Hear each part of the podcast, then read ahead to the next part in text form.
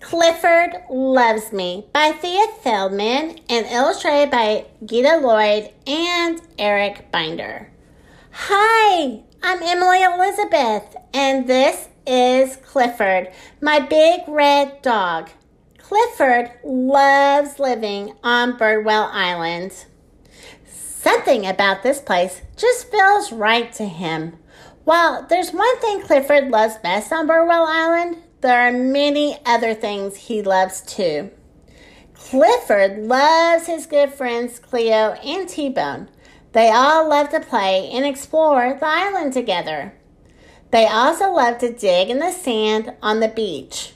Clifford is very happy when he can uncover buried treasure. Clifford loves to take a dip in the ocean and he loves making a new friend, but none of that is what Clifford loves best. Clifford, Cleo, and T Bone love to play in the park. They love to slide. They love and they love to play on the seesaw. Clifford loves to run into Mr. Bleakman in the park. He knows Mr. Bleakman is always happy to see him but none of that is what Clifford loves best either. Clifford loves to be helpful too. He helps Mr. Bleakman with his bird watching. Then Clifford helps rescue a kitten stuck in a tree. Clifford also loves to help Mr. Carlson deliver the mail. He helps show visitors around the island too. Clifford loves to make his na- loves to make his neighbors on Birdwell Island happy by helping out. But that's not what he loves best on Birdwell Island either.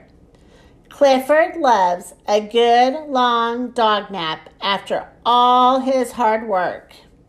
Clifford wakes up to his favorite sound. It's the school bell, signaling the end of the school day. Then Clifford heads as fast as he can towards the school and me. Clifford loves me best of all, and I love Clifford. The end.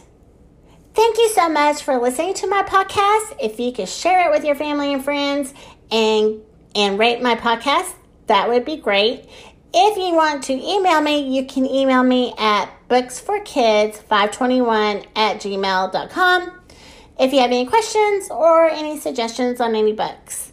Thank you and have a blessed day.